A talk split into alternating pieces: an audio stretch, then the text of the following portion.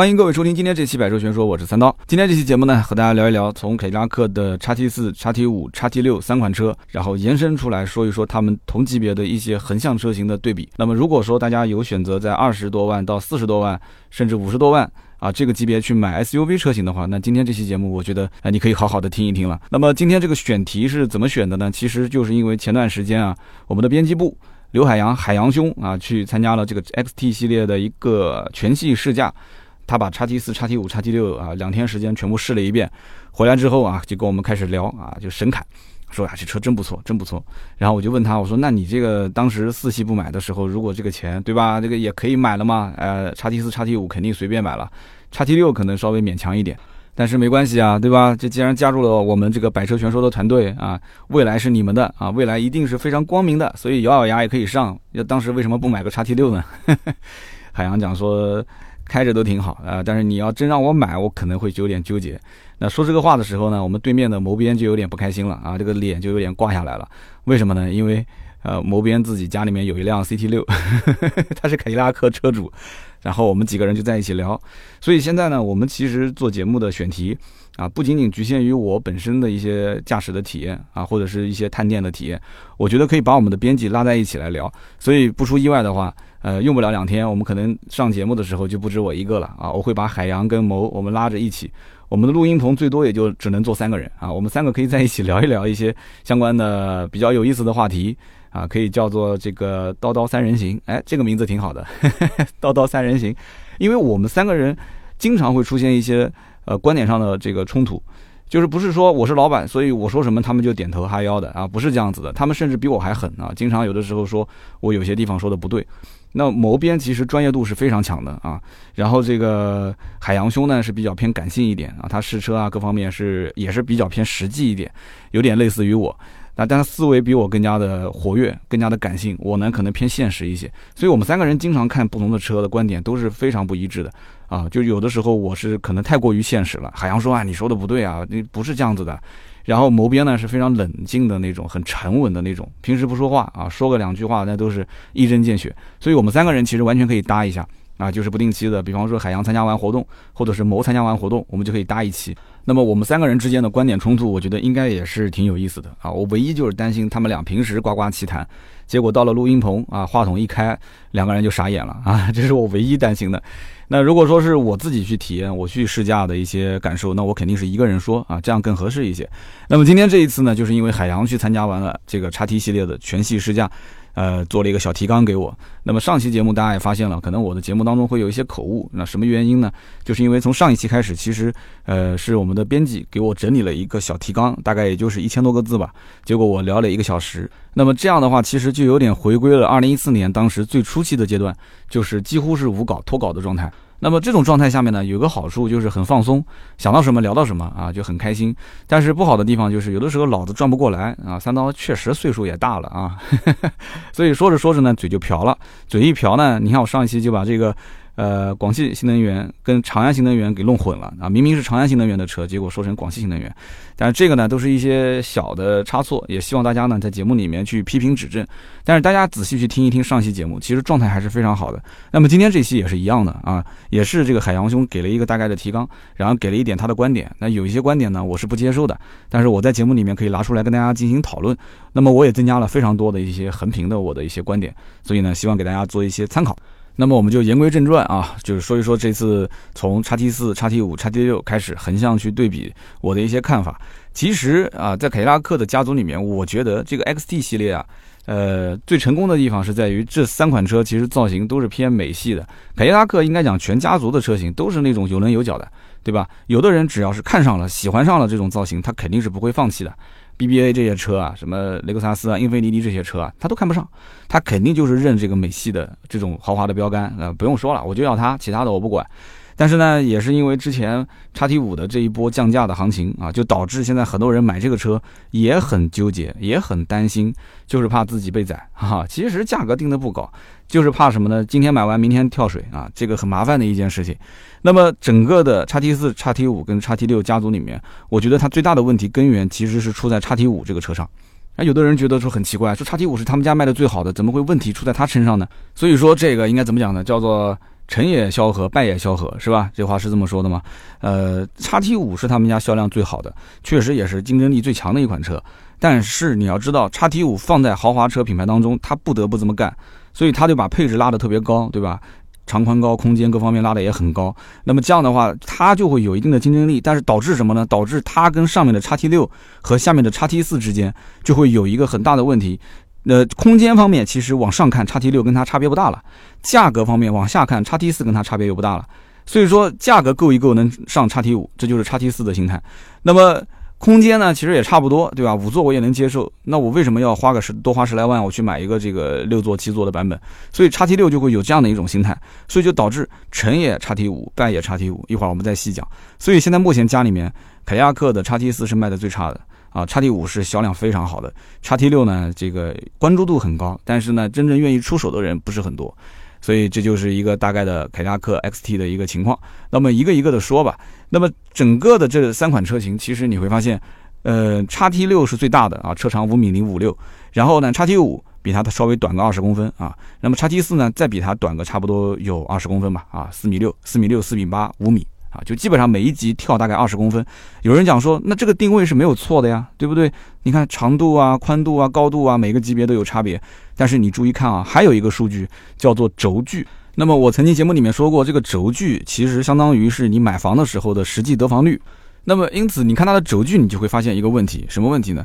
叉 T 五呢，虽然说长度跟叉 T 六差了将近二十公分，但是它的轴距。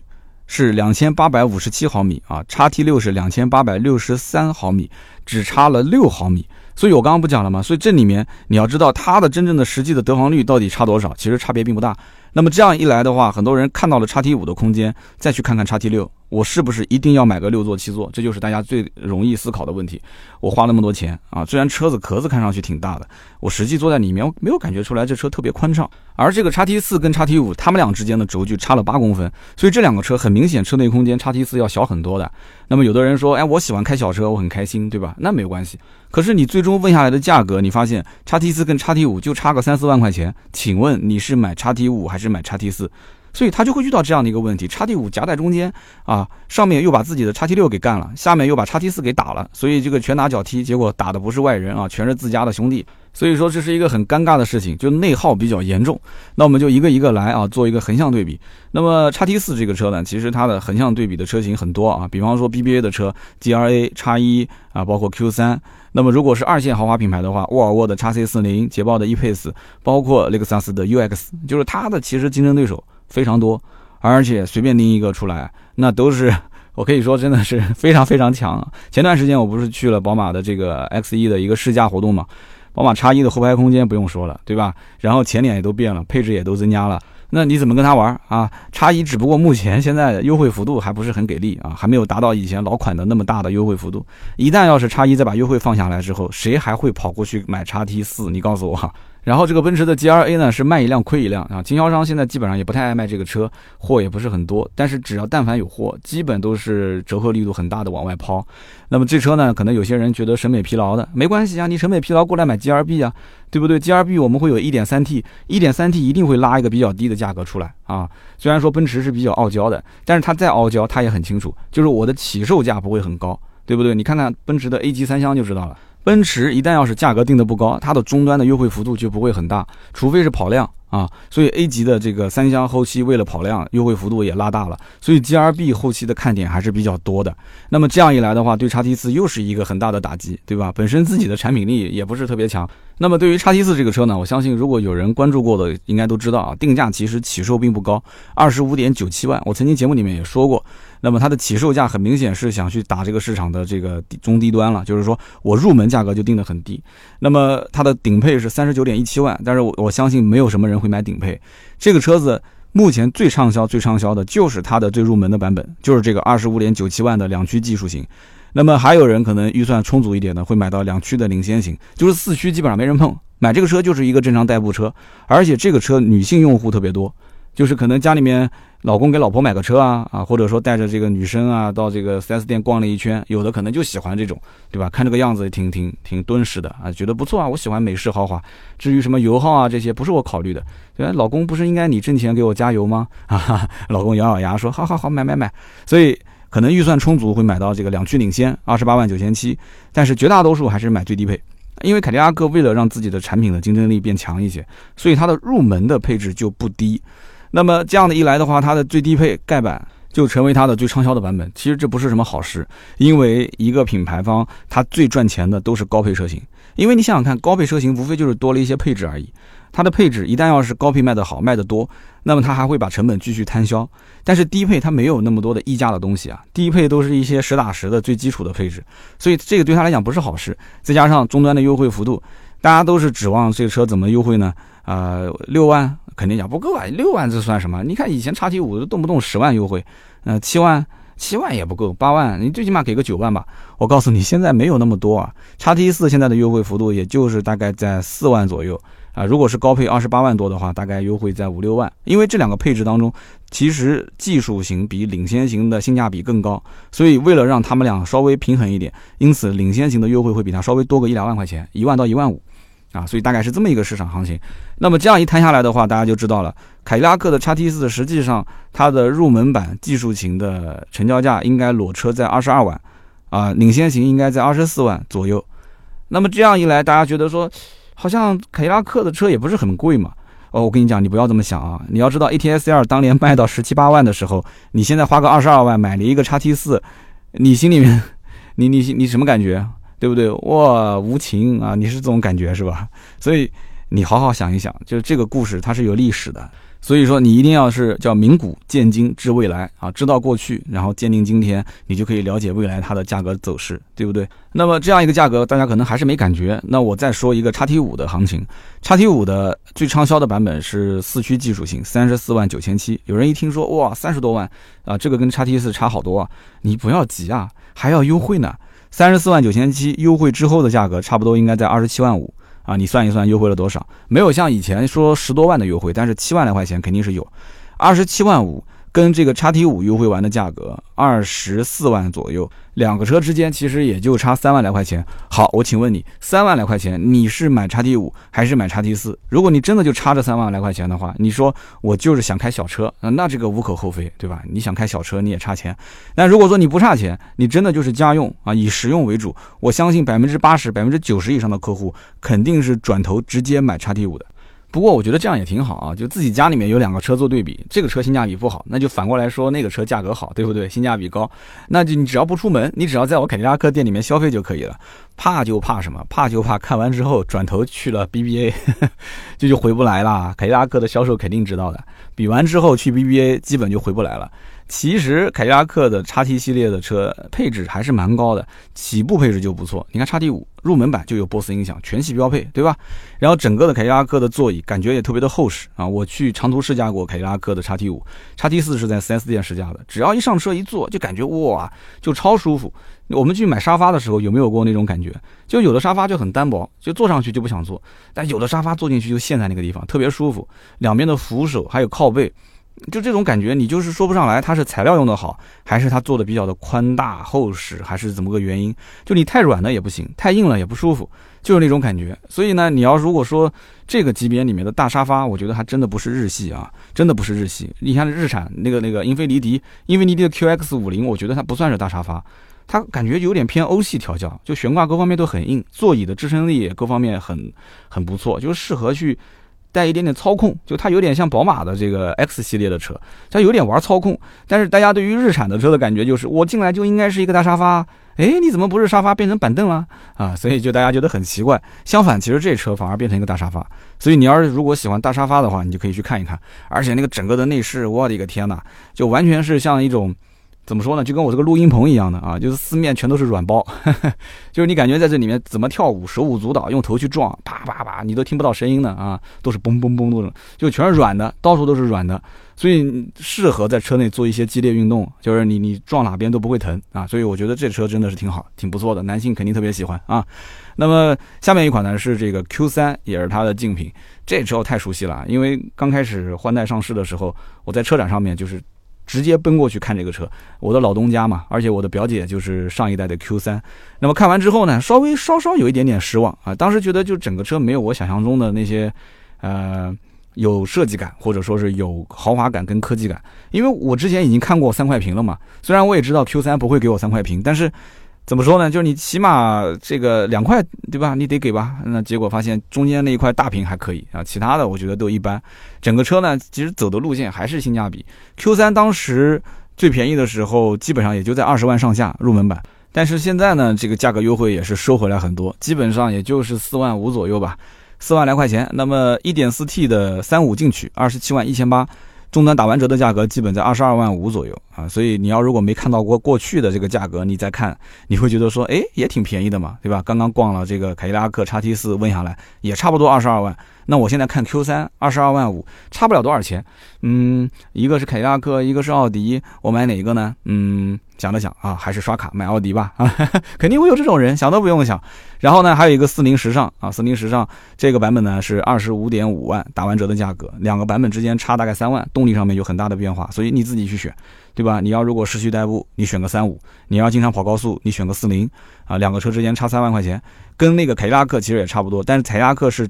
一全系都是二点零 T 啊，凯迪拉克全系二点零 T，其实就说明它的二十二万这个版本性价比就很高了。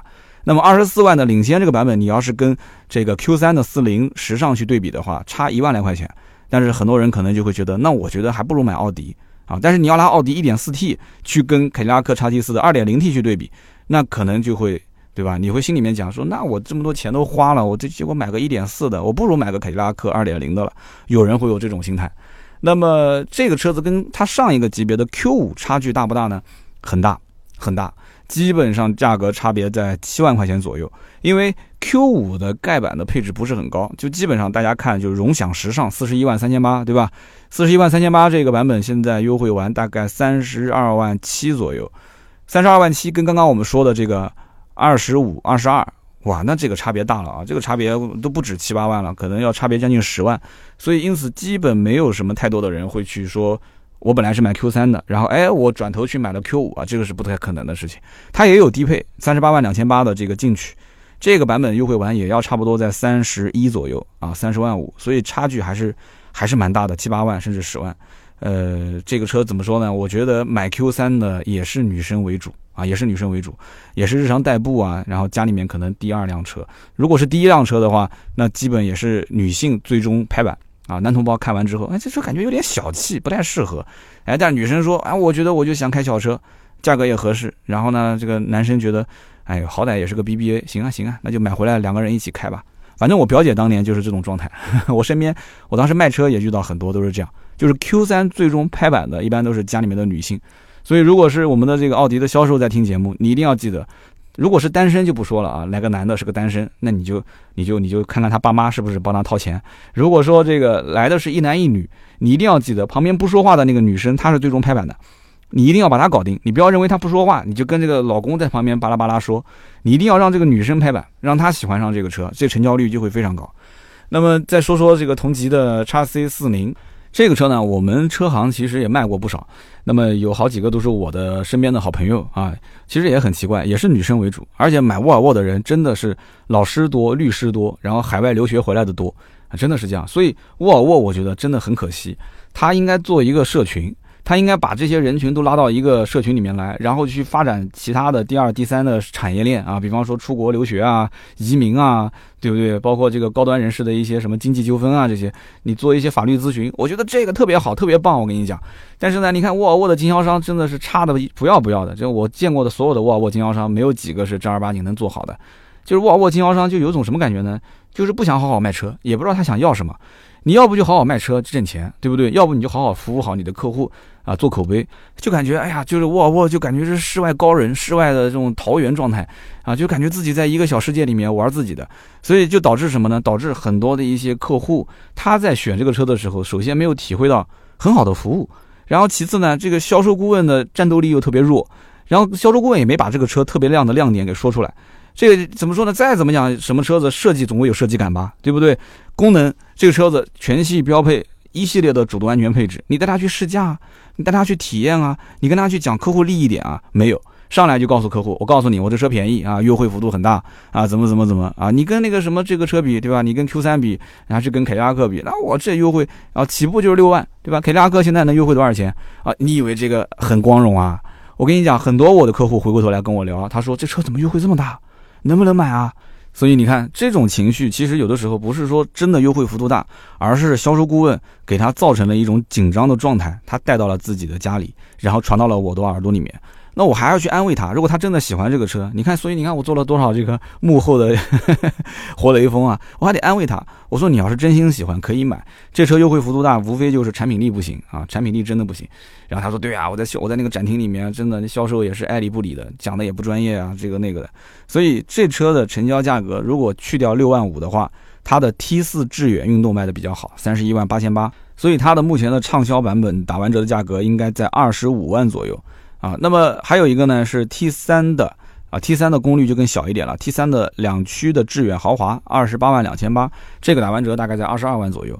所以你看，他们基本上这个几个都是在一个级别的，都是优惠完之后大概在二十二到二十四上下这个区间。其实他们终端的成交价差别并不大，那么就是看这个产品跟产品之间到底有什么差异。你说他们差距有多大？其实也没有多大的差距。那么它这个车子跟叉 C 六零之间有没有可能会转换呢？我觉得转换的可能性也不大，因为买叉 C 四零的人都知道，它就是冲着这个车的大小，就看上去就是比较的紧凑啊，就是方方正正的，比较的有那种阳刚的气息啊。你别讲，现在有些女生还就是喜欢这种看上去有点刚性十足的这种车。所以呢，这种北欧的设计风格，内饰也比较简约，对吧？有些女生也不注重什么大屏的互动啊、科技感啊，也无所谓，反正简简单单。而且一听说哇，这个车很环保，对吧？欧洲的环保标准，哇，很多女生就很开心啊，觉得我就想要这种。我老婆到今天为止都不愿意坐我那个奔驰，我那奔驰都三年了，她说我那车车子里面有味道，每次一上车就开窗。她甚至还有一个习惯是什么呢？就比方说，如果天气就是没有下雨的话，她会把那个窗户就是漏一个缝。啊，我好几次去停车场，我看到我的那个奔驰的车子四个窗户就漏一个缝。我说你是不是没有锁好？他说不是的，我有意的。你这车子味道太大。然后坐我这个威马最近也是总是提意见，说我这车里面味道大。所以我跟你讲，我要如果带我的媳妇去看沃尔沃啊，我媳妇不听我的节目，我要如果听我节目，我要带她去看沃尔沃，百分之百她喜欢啊，百分之百她喜欢，因为车子没味道。而且销售只要一跟他说这车子环保啊，这个欧洲的质量标准啊，环保标准。因为女生她关注的是什么？她不一定关注自己，她关注下一代。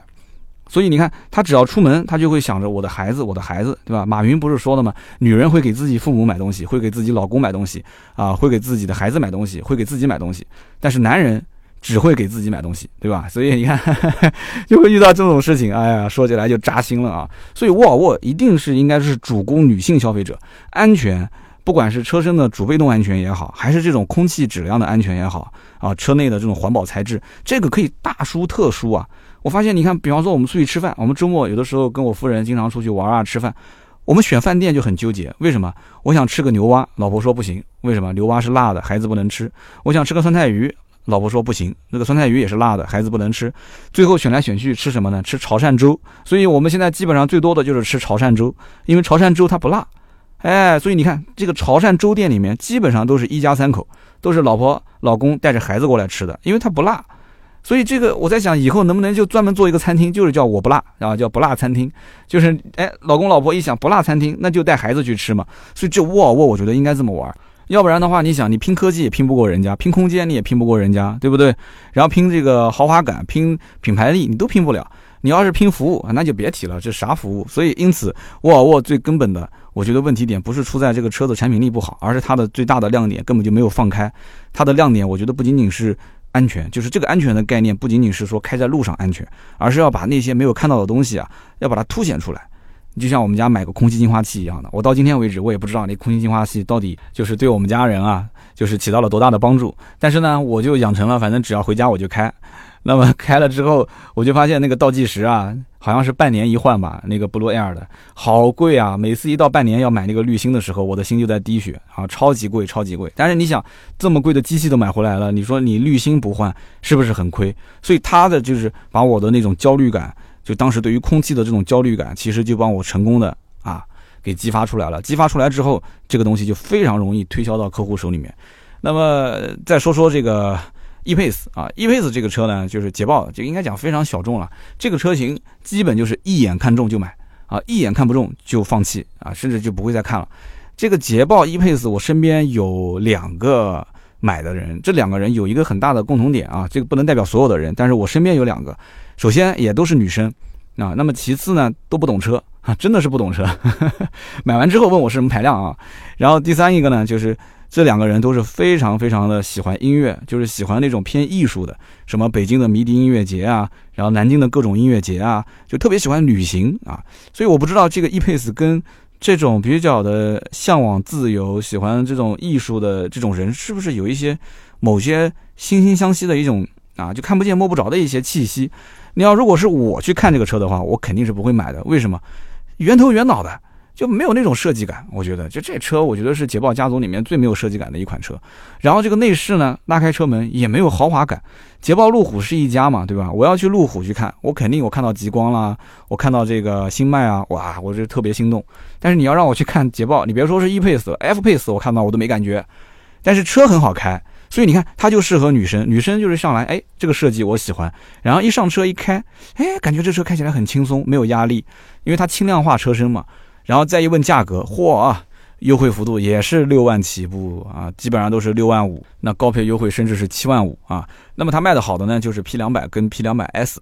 二十八万一千八，三十一万五千八，那么打完折的价格是二十一万五左右啊，二十四万左右，就基本上你看都是一个级别的优惠完的价格啊。而且这个级别当中，他们其实动力差别也不是特别的大，基本上都是有二点零 T 的发动机啊可以配备。那么动力方面基本都是两百匹左右啊。这个里面，比方说像 Q 三两百二十匹，然后呢，E-Pace 两百四十九，凯迪拉克两百四十一，对吧？沃尔沃 x C 四零两百五十二，这个里面唯独玩操控的宝马的马力是最小啊，二点零 T 一百九十二匹。但是呢。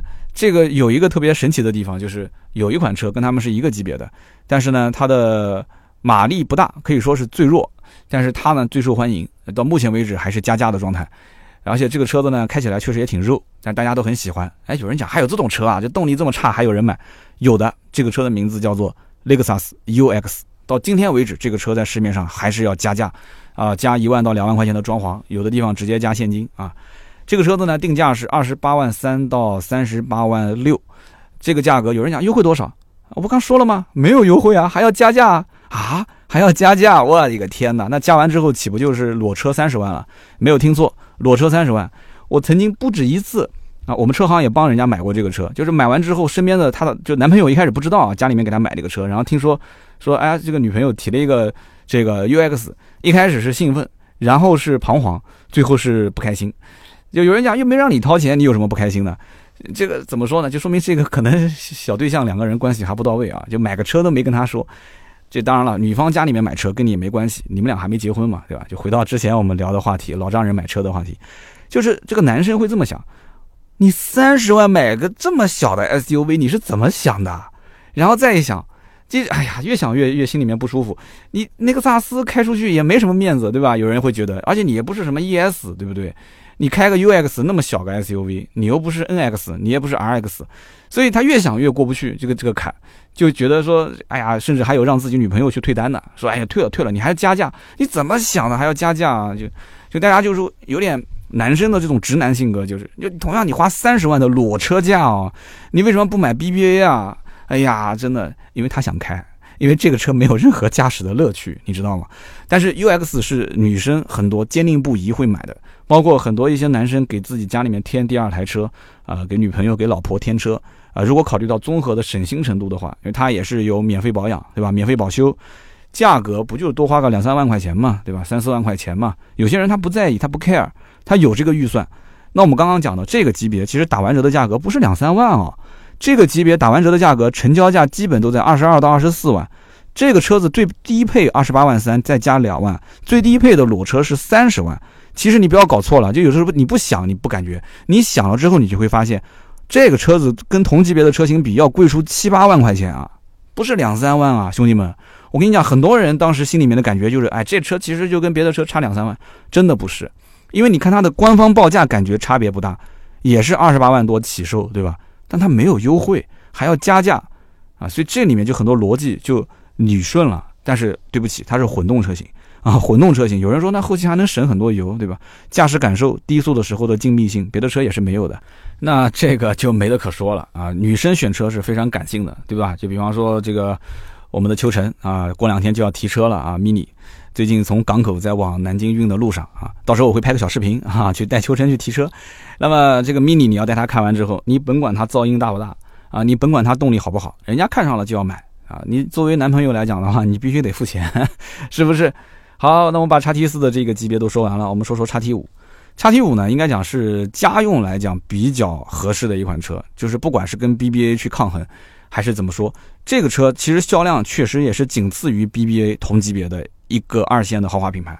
因为你看宝马的这个叉三，奥迪的 Q 五啊，奔驰的 GLC，你把他们三个销量看完之后，你再往下看，就是凯迪拉克的叉 T 五，甚至有的时候动不动它还能哎往上蹦一下，能能到前三，能蹦到前三名。所以呢，它靠什么来冲前三呢？就无非是第一个空间大，第二个配置高，第三个价格实惠。其实都是老套路啊，没什么可说的。那这个车子呢，什么主动安全配置，对吧？比方说像主动刹车，它就有全系标配。然后像无钥匙进入、无钥匙启动，全系标配。然后呢，刚刚我前面说的 BOSS 音响，全系标配。哇，那可以啊！上车之后，所以这音响其实有的时候也是决定一个人买不买这款车的很大的一部分原因。基本上在这个级别里面啊，能有一个品牌的音响的非常少，而且是全系标配啊，很少很少。你比方你去看那个沃尔沃的 x C 六零，x C 六零最起码要到四十一万多的版本在网上，你才能选装，不是标配啊，才能选装，而且选装的是这个宝华韦健的音响。但是呢，它最顶配是标配了一个品牌音响，结果很奇怪，我本来以为是宝华韦健，结果一看啊是哈曼卡顿的音响。所以音响有的时候也可以决定一个人是不是选这款车啊。所以这车你看起步配置就不错。而且它跟同级车型对比啊，比方说像，呃，奥迪的 Q 五啊，宝马 X 三 B，奔驰的 GRC，包括像沃尔沃 X C 六零，刚刚都说了，还有一个车。就是林肯的 MKC，就这个级别基本都是精品，啊，基本都是精品。但是叉 T 五的长、宽、高都比这个级别的车都要大一圈，而且真的是大不止一小圈啊。奥迪 Q 五的车长是四千七百六十五，然后沃尔沃是四千六百八十八。林肯更短，林肯是四千五百五十二。你知道凯迪拉克是多少吗？凯迪拉克是四千八百一十三啊，这是唯一的一个能上四千八百毫米的，哈，四米八车长啊，四米八一三。所以你看这个车，很明显就是那种又宽又大的那种感受，又宽又大的感受，有的人喜欢，其实有的人不喜欢。如果家里面真的是两个人以上去开的话，肯定有人喜欢大车，有人喜欢小车。所以有的时候你要把握这个整个市场的这种风格和它的动向。就是大家如果喜欢紧凑型的，有的时候看上去数据很好很大，但是它真正设计出来并不是那种往外拱的感觉，不是那种就真的很大，它只是数据很大。但是有的车呢数据不大，但是看上去还挺大。凯迪拉克就是属于数据也大，看上去也大，就这种状态。那么所以这车看上去呢也很敦实的。然后你再看它的动力，确实也不错啊，数据参数各方面都很好。前段时间不是中期改款，刚刚换了一套新的动力总成吗？对不对？所以呢，2.0T 加 9AT，很多人也能接受。那么再看看内饰，真皮呀、实木啊，这种包括整个还有阿坎塔拉的一些材质的运用。那么有人觉得 OK 啊，这你说凯迪拉克是不是豪华品牌？是啊，价格是不是实惠啊？挺好啊，配置是不是挺高啊？也行啊。那你能不能掏钱啊？考虑一下，我考虑一下，我再看看。有的人会纠结，因为有的人知道这车之前优惠能到十多万啊，能到十多万啊，现在优惠才七万来块钱啊。有人在想说，要要不等一等，等将来这个抄个底啊。啊，那销售顾问就会说了，你不要等了，国五切国六，对吧？多少年才能有一次？你这么一等又是几年，对吧？孩子都学校毕业了，啊，想想也是。所以现在呢，这车销量也还行啊，还行，配置不低，但是我觉得就是唯一屏幕有点小啊，凯迪拉克的屏幕都不是很大。那么再讲讲 MKC，MKC 这个车呢，其实说白了就是你只要好那一口。对吧？像北京的老北京人啊，喜欢吃豆汁儿啊，那就好这一口，你就拦都拦不住。MKC 包括林肯的其他车都是这样，就他只要好，你就不要拦着他。我曾经帮一个人去买林肯那个大陆，当时我跟他好说歹说，我说你这个钱买五系它不香啊，不要。我说你买奔驰 E 它不香啊，不要。我说你不行，你买个 A 六它也香啊，你剩下来的钱可以理财啊，他不要。那时候林肯大陆还没有优惠啊，原价卖啊。这哥们儿哼哧哼哧的跑到店里面，他心想，反正也是原价了，就不要麻烦三刀了，我就直接定了吧。结果过几天打个电话给我说，哎，哥们儿，请你吃饭，我车提了。嚯，我说你车提了，你怎么不找我呢？我帮你打招呼啊。哎呀，都是原价卖，所以我也不好说什么。真的是原价卖吗？越是原价卖的时候，像我们这种车商去拿车，价格就越好啊，真的越有优势。反而是那种优惠很多的车子，你过来对比，有的时候中间反而没有差价，我帮你想再拉低一些也很难。所以。这就是林肯的客户，你知道吗？所以你不要去对比啊。这个车子呢，二十七万九千八到三十七万六千八，入门价格也不是很高。优惠幅度也能到差不多六七万吧，啊，六七万。现在卖的好的是四驱尊雅，但是二十七万多的那个版本优惠不了那么多，那个版本基本上也没什么车。它卖的好的是三十四万六千八的版本。就配置比较高，因为你想买林肯这种人都已经选择这种比较小众的牌子了，谁都知道这车肯定保值率不高，保值率不高我就不可能短期卖掉。如果我要是长期开，那我为什么不选一个高配呢？它都是这种思维逻辑。那我既然选了一个高配，太贵的我买不起，三十四万六千八几乎已经是次顶配了，最贵的是三十七万六千八，三十四万六千八的版本现在优惠个大概七万块钱左右吧，打完折大概二十七八万。所以这就是 MKC 啊，是属于就是看中就看中，就不会再去比的人。那么 Q 五现在呢，其实销量也很好。你不要认为说奥迪现在不行了，奥迪只要一放假，对吧？只有卖不出去的价格，没有卖不出去的车，你知道吗？那奥迪只要一放假，放多少钱呢？现在基本上放到七八万的优惠吧，至少七万来块钱肯定有。那么四零的荣享时尚啊，四十一万三千八，打完折大概三十三万多，三十四万。那么 Q 五 L 这个车，因为加长之后，你会发现它整个车的轴距其实跟叉三比，啊，跟之前的没有加长的 GLC 比，都是有优势的，已经是两米九了啊，二九零八。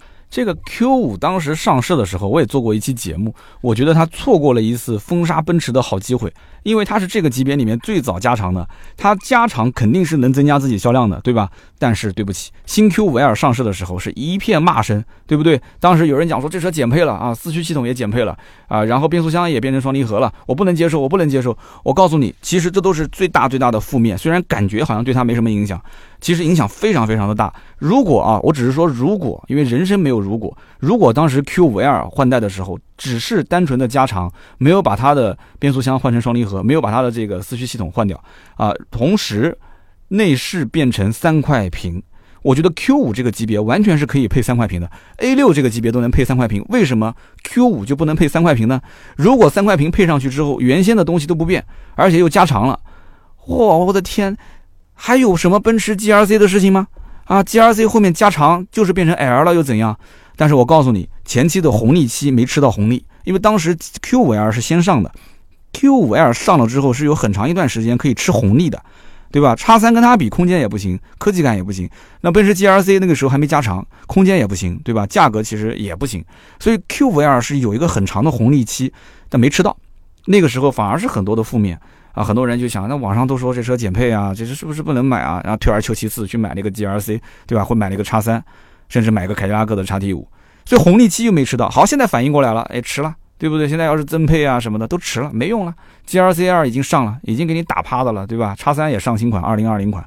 哎，真的这是怒其不争啊！我也是奥迪体系出来的，我真的觉得好好的一副牌，结果给打成这种样子啊！那再说说这个同级别的，还有就是沃尔沃的叉 C 六零，叉 C 六零这个车子怎么说呢？定价也不高，因为它起售价才三十六万多啊，三十六万两千九。那么顶配呢是四十六点九九万，这车基本也不会有人买顶配，基本上都是选那个 T 五的四驱智逸版，百分之八十都是选这个版本。那么这个版本现在的优惠基本上在呃十万块钱左右啊，三十九万的车嘛，三十九万零九百，打完折基本就二十九万上下。二十九万上下，我觉得对于这个车来讲，因为你二十九拿着这个钱，你买不到，你买不到奔驰，你也买不到奥迪，你也买不到宝马，所以你要如果想要这个级别的车，对吧？你想要它主动安全配置高一些，我刚刚不前面说了嘛？沃尔沃的特色啊，车内的空气做的也不错啊，安全也挺好，它主动安全全系标配，外形也挺硬朗啊，沉稳低调，对吧？那如果说你还想音响好一点，你可以哎，不行选装一个宝华韦健的音响，四十一万九千九以上可以配，你再往上跳一个版本就可以了。那么这个只能说是有的人喜欢，有的人不喜欢，比较低调啊，比较低调的一个品牌。从我角度来讲，我个人不是特别的喜欢这个车，就是我觉得我对车机还是有一定要求的，我对车内的娱乐系统有一定要求的。我喜欢车子开起来呢灵活性更好啊，然后呢这个品牌力呢各方面也是相应来讲有一定的社交的属性。那沃尔沃这个车呢，就属于可能平时大家低调一点，也不希望大家能看得出来说，哎呀，我好像就是。开个奔驰有多了不起，对吧？其实也没什么了不起。但是我开过沃尔沃，我自己知道，我小日子过得很开心啊。我这也也算是个豪华品牌，对吧？完了，另外这个车的安全各方面我也挺欣赏的。这个车机呢，我也不太我不太 care 这个东西啊。然后车子的这个的设计感啊，各方面，这是我能欣赏的。你欣赏不来，那是你的事。钱是在我口袋里面，我去消费那就行了。就这部分人他会去买。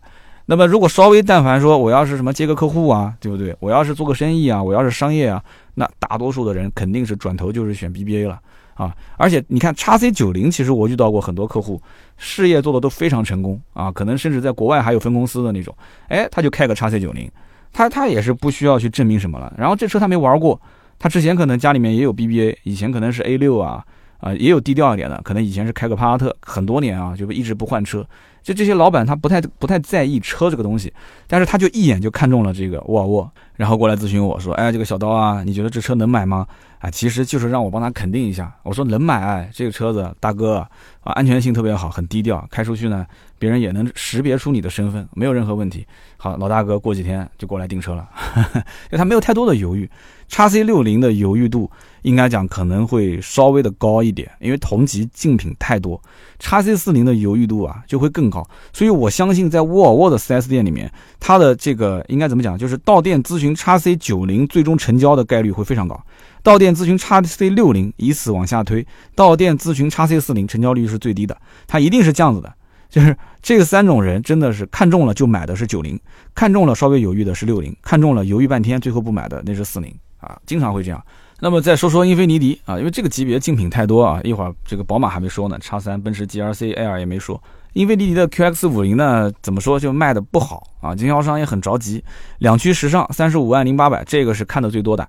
那么或者稍微预算多一点，就买这个四驱精英啊，三十七万一千八。那么这个车的优惠幅度已经是到了八万了啊，你没有听错，它现在的优惠幅度甚至比凯迪拉克的优惠幅度还要大。但是就算是这样子，它的市场的整个反应还不是特别的好。厂家现在看经销商日子过得太难了，现在据说每台车还给了一个差不多五千块钱的补贴，但是这个补贴给进去之后，反而是让经销商优惠幅度变得更大了啊，所以到了八万，成交价格基本也就是在二十七到二十九上下。二十七到二十九，你想，你刚刚如果是买这个凯迪拉克的叉 T 四，你都已经买到二十四万、二十五万的版本了，对吧？你现在回头过来看一看英菲尼迪的 QX 五零，你会发现就多个两三万，你直接就上 QX 五零了。这两个车完全也不是一个级别的，是不是？但是这车呢，主主要在什么地方？第一个品牌力不是很好，对吧？英菲尼迪开出去，然后可能门卫会说，你这奇瑞怎么停在这个地方呢？你换个位置，这车主的位置啊。然后这个发动机是它一大特色。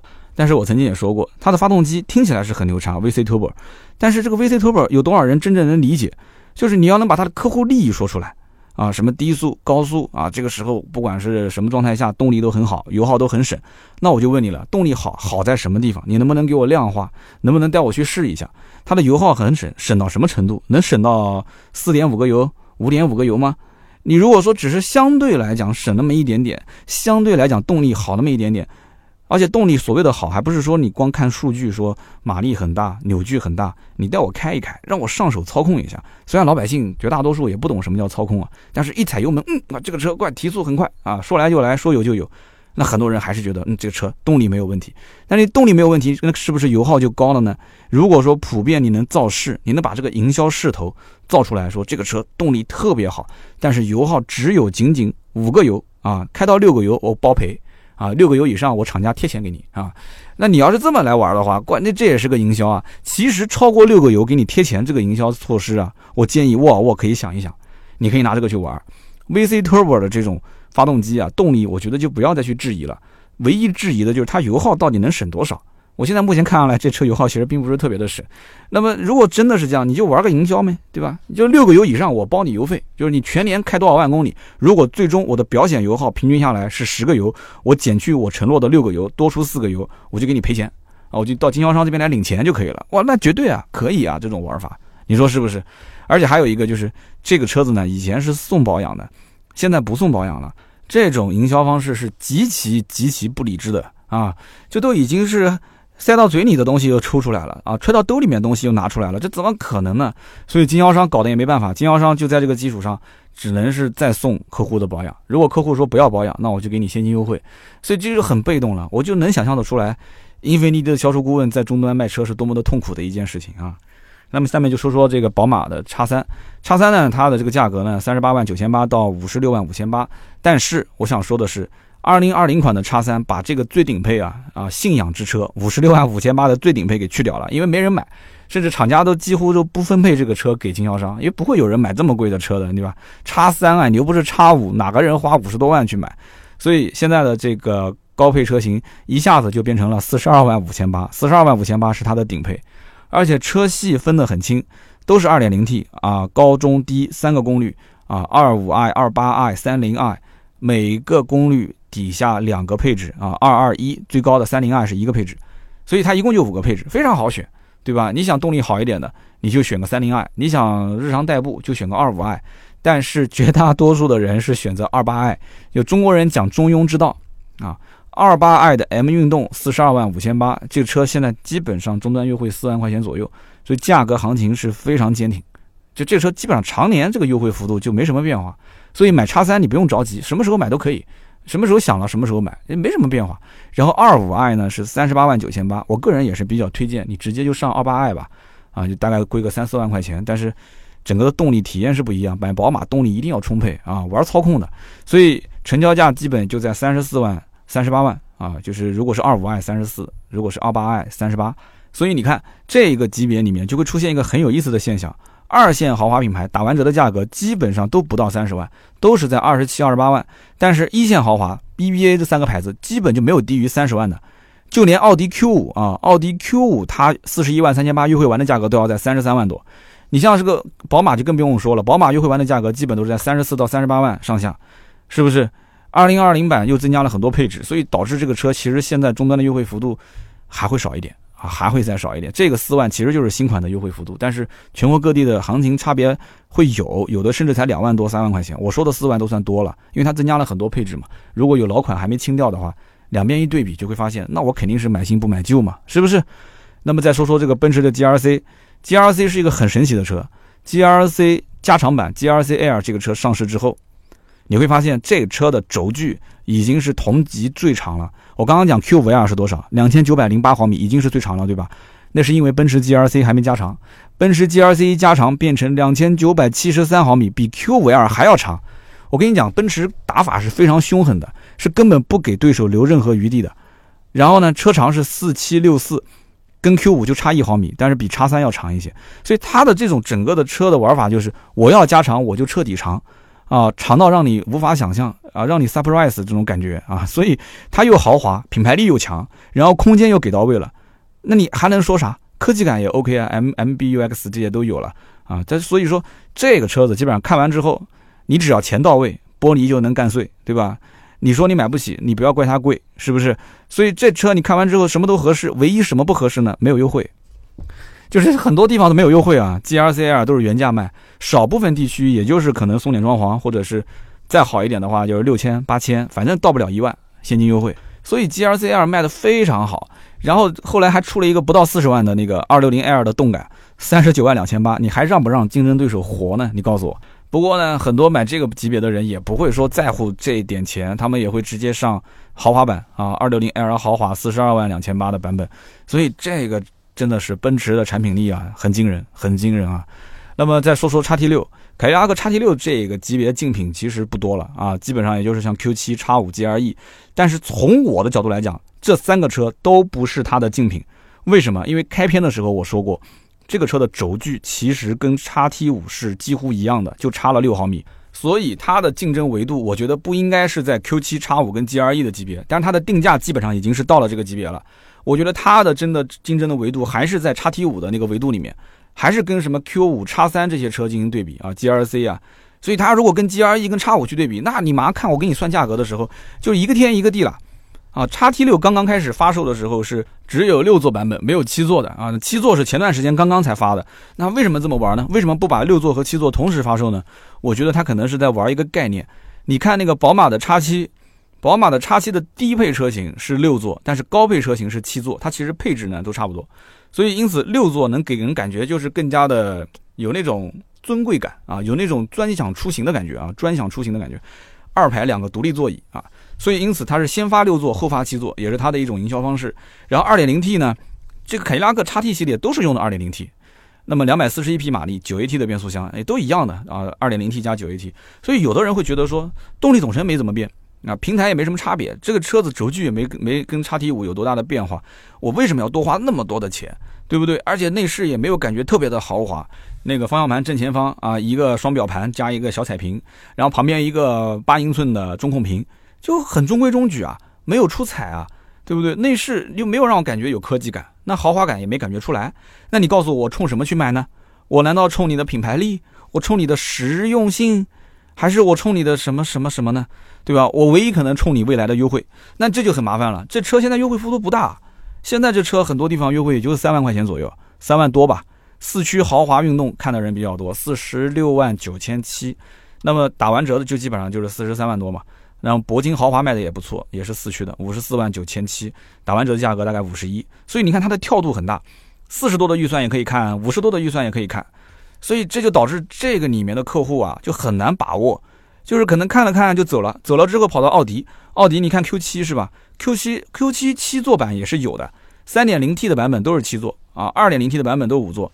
你去看三点零 T 的版本，哎，你发现那这个动力你看也不差，对吧？三点零 T 哎，但是价格也也很美丽啊，七十八万一千八起售到九十六点二八万，但是你不要忘了，奥迪现在正处于产品力不是特别强的时候。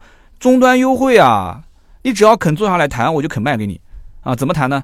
比方说啊，我们这个七十八万一千八，我们谈一谈，要不给个给个给个八折啊，给个八折，八折还不够，那就再多让一两个点呗。最后谈下来多少钱？谈下来也就是在六十万出头一点，大概六十二万左右，就是个七座版。那有人讲说六十二跟刚刚叫叉 T 六比，还是要差十来万啊。但是我还是那句话，我觉得他们不是一个级别的，他们不是一个级别，中间差个十来万的话，那就看了。啊，因为毕竟你一个 3.0T，一个 2.0T，一个是奥迪 Q7，一个是凯迪拉克的 XT6，两个车定位还是有一点差别的。如果是看五座的话，那 Q7 卖的最好，其实就是 2.0T 版，六十八万三千八，打个八折啊，优惠个十三四万，五十五。所以你要买个五座的 Q7，五十五，你再去跟你这个 XT6 两个做对比的话，五十一万买 XT6 还是五十五万买奥迪 Q7，你自己算这笔账呗，对不对？那么如果再看看这个宝马的 X5。叉五人家玩操控的，人家根本就不玩七座，六座也没有。你要真想玩七座是吧？行啊，七座六座我有啊，买叉七，管那叉七就是上百万的了啊。所以这个宝马的叉五不跟你玩啊，你反正外面不管是打雷下雨，六座七座满天飞，我就是坚定不移的，我就五座，我就玩操控，好吧？那么最后说说这个奔驰 G R E，G R E 这个车也是一个非常神奇的车，定价不低啊，定价还算是蛮高的了。它的这个七座版本。原来七十七万九千八的这个配置，后来还涨价了，涨到了七十八万四千八。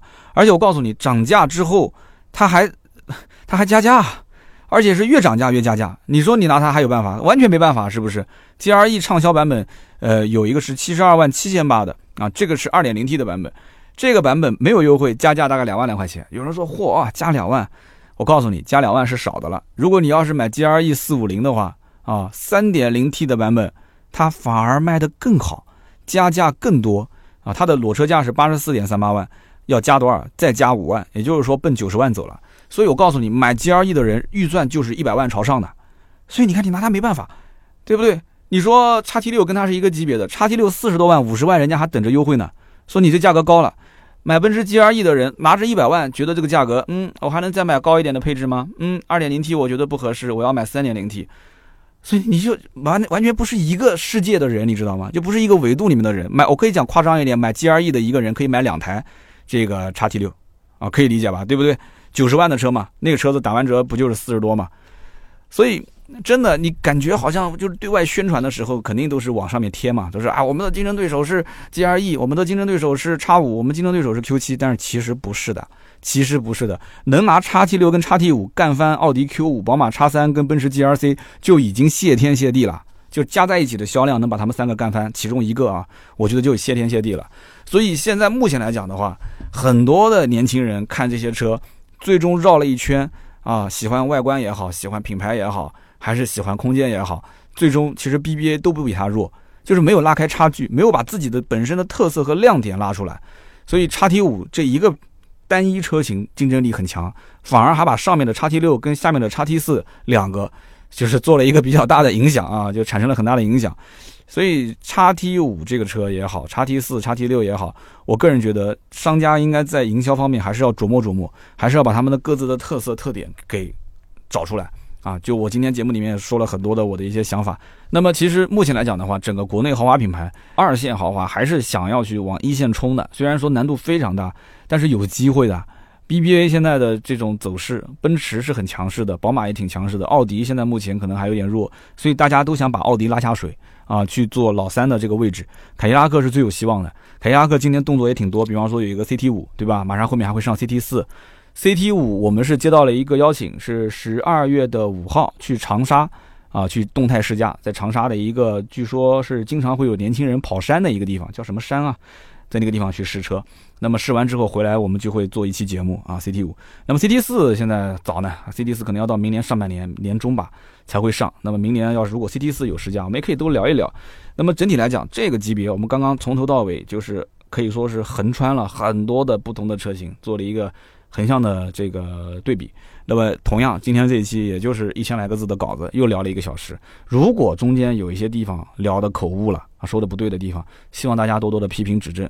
人无完人啊，我们的节目本身就是粗制滥造、胡说八道啊。我也是找到了一点当年的感觉，这种方式如果大家觉得还不错，还挺喜欢的啊，这种状态如果还挺好，可以留言告诉我。那么我们也希望大家呢，啊多多支持我们的节目，留言互动是对我最大的支持。我们也会在每期节目的下方啊，去抽取一位赠送价值一百六十八元的芥末绿燃油添加剂一瓶。那么好的，以上就是今天节目所有的内容。下面呢是关于上一期节目的留言互动。上一期节目呢不是聊了广州车展嘛？今天呢我其实聊的比较早啊，就是我在广州车展去之前去录的。那么抽了三位，那么其中有一位叫海清 D 八，他说一汽丰田叫做荣放。RAV4，那么广汽丰田的那个车子应该是叫威兰达吧？呃，对的，因为上期节目确实一直是在脱口秀，我好像把威兰达这个名字给忘了说了啊，我一直是说那个英文。那么这个威兰达和他们家的汉兰达，这个很容易让人有干扰。就是有人会觉得说，这个威兰达是不是汉兰达的兄弟车型啊？其实不是的，是它的低一级别的车型。所以你看，一个叫埃尔法，一个叫威尔法，这两个是兄弟车型；一个叫汉兰达，一个叫威兰达，结果这两个就不是同一个级别的车。所以大家一定不要弄混啊！上期节目好像我没有把这个中文名说出来，那今天补一下啊！非常感谢这个海清第八。那么还有一位呢，叫做墨菲汉服 CK，他说三刀，你节目里面肯定是说错了啊，口误了，你把这个。长安新能源说成了广汽新能源啊！你长安新能源，你说那个车子是 CS 五五的纯电版，那是 OK 的啊。那个广汽新能源的话，那应该是 GS 五的纯电版啊。非常感谢，非常感谢，帮我刊物了，是长安新能源啊。长安新能源 e-rock，那么我说成了广汽新能源了，口误，非常感谢，帮我纠个错。那么下面还有一位呢，叫亮晶晶，亮晶晶呢也是提醒了我一下，他说这个 Escape 呢是酷咖的一个换代车型。啊，你一定要不要弄错了。我节目开始呢，我有这么一句话，可能说的比较快，就是这个我们国内叫翼虎的这个车啊，在欧洲呢是叫酷咖，在北美呢是叫 Escape，然后呢两边同时换代，换代完之后两边的名字是没有变的，但是在国内现在是等于是同台销售，那么也就是说我们所理解的翼虎就变成了。更更低档的一款车了嘛，对吧？然后 Escape 就相当于就变成了翼虎原来的这个档次了。我是当时对这种现象是吐槽的，我觉得它这个福特品牌不能这么玩，不能做这种新老同堂销售的这样的一种运作方式。这样的话会把新款车型反而价格拉得特别低，那么老款冲销量的话越冲就会越形成恶性的这样的一个循环。所以当时我是想表达这个观点，结果绕啊绕啊绕啊绕，就绕来绕去，把自己给绕晕掉了，实在是不好意思啊！感谢亮晶晶给我的节目提的这样的一个醒啊。那么以上三位啊，记得跟盾牌联系，加盾牌的微信四六四幺五二五四，可以领取奖品。那么包括大家如果对于新车跟二手车有成交价格的咨询的话，你也可以去联系盾牌，也是这个微信。那么与此同时，如果想找我的话啊，跟我一对一的进行一个这个问答的话，也可以找盾牌，还是这个微信啊，四六四幺五二五四。那么也欢迎大家到我们的群里面来玩。那么好，今天这期节目呢就到这里，我们下星期三接着聊，拜拜。